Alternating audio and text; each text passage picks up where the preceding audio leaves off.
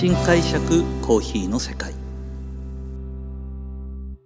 私丸るコーヒーの代表後藤英二郎がコーヒー文化が香る北海道札幌市からコーヒーについて独自の視点で語っていく番組です。さあいよいよ札幌コーヒーマルシェ2023が来週から開催されます。改めて日時のご案内です。10月の11日から、16日まで。札幌丸井舞の大通り館9階斎場で開催が決まっております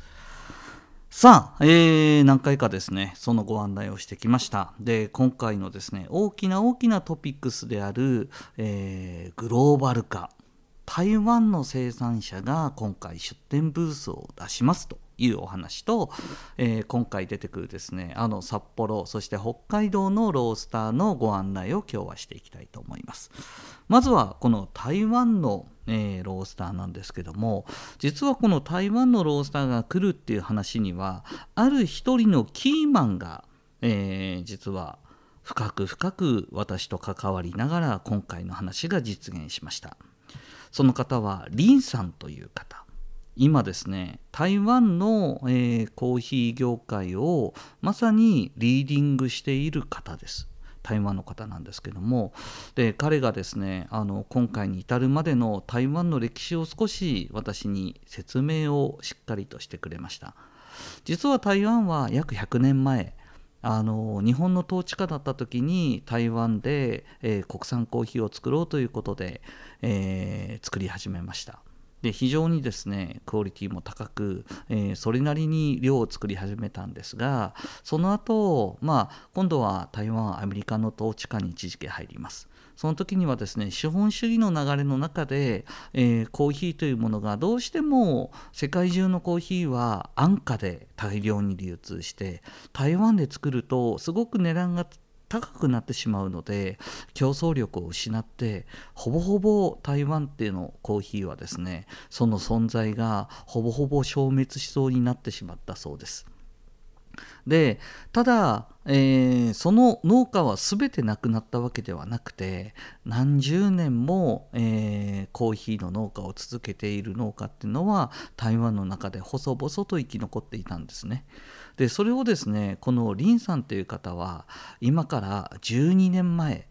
ね、台湾産のコーヒーを改めて大学時代飲んでみたそうです。まあ、その頃大学の研究でですね国産の商品についているプロモーションについても勉強してたみたいでそんな中で、まあ、ウーロン茶だとかもともと有名ですよね有茶とか。ああいうとこのものの他にあコーヒーなんてものもあるんだというような形でコーヒーを飲んでみたそうです。その時の率直な感想も伝えてくれました。12年前は高いのにまずいって思ったそうです。なんだ美味しくないな。っていうふうに思ったらしいんですけどもただその時からですね改めてコーヒーコーヒー自体は好きだったみたいなんですよ。なんですが国産のコーヒーがあまり自分の中ではポジティブには思わなかった。でもその歴史を紐解いてそして台湾が持っている風土やテノワールの土地の魅力はきっと美味しいコーヒーができるんじゃないだろうかと彼は仮説を立てそれをですね具体的に検証する行動に出てるんですね。でこのリンさんは、えーと、世界中から、えーと、その農業技術を集めて情報を集めてそして日本にも自分自身もコーヒーの鑑定の技術を身につけるために9グレーダーの資格試験取りに来たり、えー、実はコーヒーマイスターのアドバンスってこれ日本の、えー、コーヒーの資格なんですけども多分海外の国籍で持ってるのは彼だけだと思いますねアドバンスを持ってるのは。はいえー、そのぐらい、えーと、学びの場を日本に、えー、主軸を置きながら世界中のコーヒー農園を回りその、えー、生産技術を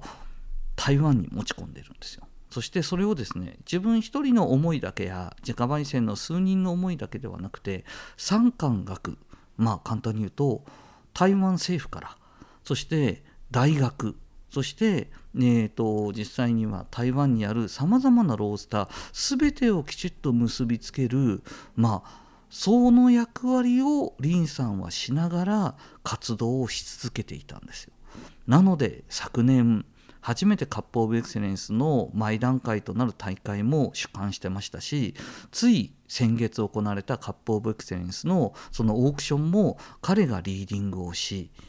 えー、実際にですね台湾のそのコンペティションには台湾の国でナンバー2ぐらいの立ち位置の人がきちっと、えー、その大会にいらっしゃってまあ本当に国を挙げて台湾のコーヒーを応援しようとそういうことを調整しながら国産のコーヒーの魅力を最大限引き出してきた方です。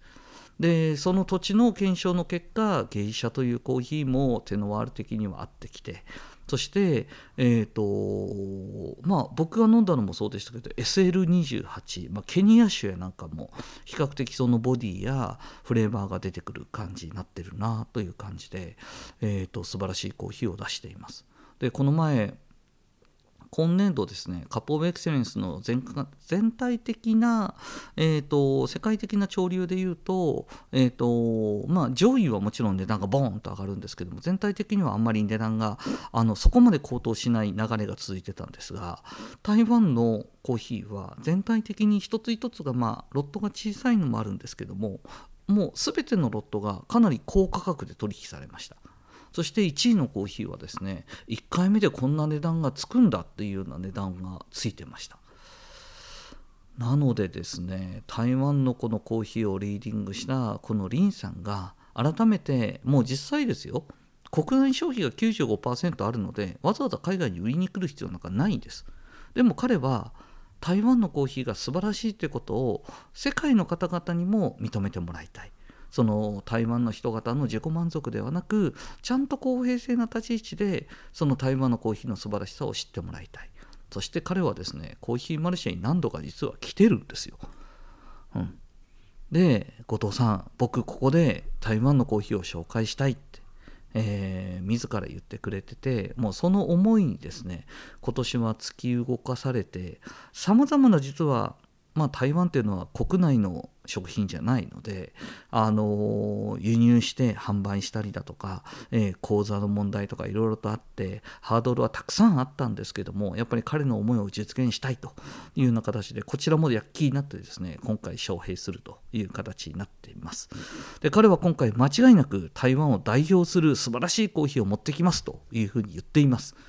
で彼自身もその会場でアナウンスしてくれるというような形になってますのでぜひですねあの台湾のコーヒー楽しみにコーヒーマルシェに来ていただきたいと思います。さあそしてですねえーと、北海道札幌も有名店が続々と出てきます。まずは一番有名なのはっていうと多分そう叩きに合うかもしれませんけど丸見コーヒーも一応ちゃんと出ていますのでお立ち寄りください。素晴らしいコーヒーは出したいと思います。はい。それとですねえっ、ー、と今年度ジャパンバリスタチャンピオンシップに丸見コーヒーもベスト16に入ったんですけどもスタンダードコーヒーラボというコーヒー屋さん、まあ、ラテアートの世界チャンピオンを有する大磯さんのお店ですね。ここの、えーと、石川バリスタはラテアートではもうセミファイナルにまあ、決勝まで行ってるかな。で、えーと、JBC も昨年、えー、ベスト16になって、今年も16に残ってるんですよ。なんと今回、ベスト16に北海道から2名残ってるすごいことですね。8分の1ですから、はい、なので、えーと、北海道のバリスタが非常に、えーと、力をつけてきたことが証明されているのかなと思います。このスタンダードコーヒーラボはラテアートも飲めるカフェブースもございますので楽しみにしてください。そしてカフェブースといえばですねちょっと前回の全国のところで説明するの忘れてたんですけどもちろん今年も高い下にはやってまいります。高い下にはもう本当に日本のチャンピオン2回になり、えー、オーストラリアの大会では世界で4位になるもう日本を代表するトップバリスタであることは間違いないと思います。その高い下にが今自分が出せる最大限のエスプレッソをこの場でも皆さんにはご用意しますというふうに言っていますので、まあ、トップバリスタが抽出するえー、エスプレッソですね。また、えー、最新の2連のマシンも入れてもう大会さながらのあのシチュエーションでコーヒー出すと思いますのでここは楽しみにしていただきたいと思います。あとはですね札幌からはコーヒースタンド28というお店の山口オーナー率いるコーヒー屋さんが出てきます。もう本当にスペシャリティコーヒーを長く、えー、向き合いながら自分たちの焙煎のまあ、その理論をですねテイストにきちっと出してきてそれでいてスイーツやなんかも非常にたくさんあの地元で焼いている、まあ、地元の人気店ですのでぜひともお立ち寄りくださいそしてですね札幌からはまあえーと、コーヒー屋ってちょっとイメージないと思うんですけど B2 バーのサタデーズこちらも出店します。で、このサタデーズは、あのコーヒー屋というイメージないって言ったらちょっとおかしいんですけど、実はもう自家焙煎してるんですよ。で、えーと、やはりチョコレートでもその鑑定技術やフレーバーの表現やなんかもものすごく僕も勉強になるようなお店なんですけどもコーヒーも今ですねすごい力を入れてるんですね。その、えー、B2 のスキルを生かしたその焙煎技術でコーヒーを持ってまいりますのでここのコーヒーも楽しみにしていただきたいと思います。あとはですね、えー、くちゃんニセコからスプラウト。えー、峠さんの率いるコーヒー屋さんです。もうニセコでは今年新しい焙煎機確か入れたのかな。本当に今、ものすごく勢いがあって、それでいて、えーと、コーヒーの勉強も本当に愚直に続けているオーナーさんなので大自然の背中に抱えながら素晴らしいコーヒーを作っていくというような形のスプラウトのコーヒーもきっと皆さんを感動させると思います。そしてですね、えー、苫小牧からウトナイコーヒー焙煎所吉本オーナーまあ、どちらかといえばですね吉本オーナーというとアンシャルロットという麻布にある有名なケーキ屋さんの超有名パティシエさんなんですけどもこの吉本オーナーはコーヒーも大好きそして好きが好きであの好きすぎて自分で焙煎も始めてしまったと。いうような形なんですがただやはりこだわりの職人さんはですね、えー、ケーキを焼かせてもコーヒーを焼かせてもやっぱりトップスペシャリティですねあの圧倒的に味作りの着地点がうまいというような形で今回も素晴らしいコーヒーを持ってきてくださいます。そして、えー、小樽からはですね昨年もあの非常に華やかなお店作りをしてくれてあのにぎわいを見せてくれた野営ガレージさんが今回も出店してまいります。えー、アウトドア商品やなんかにも、えー、もう本当にぴったり合うようなドリップカフェを作ってきたりとかですねいろんなコーヒーの今提案あの提案を持って、えー、札幌の市場でもどんどんどんどん知名度の上がっているコーヒー屋さんですのでこの八重ガレージさんもぜひお立ち寄りください。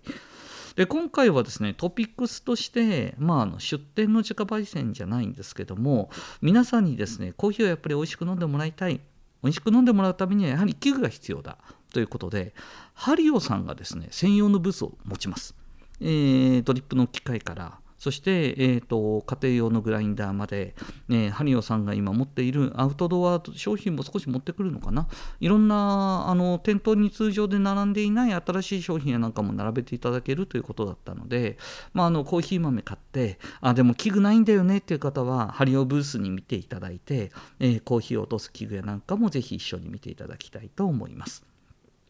さあいよいよ来週からコーヒーマルシェが熱く熱く札幌で始まりますのでどうかお時間のある方はですねあの札幌の地で全国のスペシャリティコーヒー巡りを楽しみに来ていただきたいと思います。このようにですねコーヒーにまつわることを独自の視点でお話ししていこうと思っています。丸見コーヒーは札幌市内に6店舗あります。ぜひ自分に合うコーヒーを見つけに来てください。本日もありがとうございました。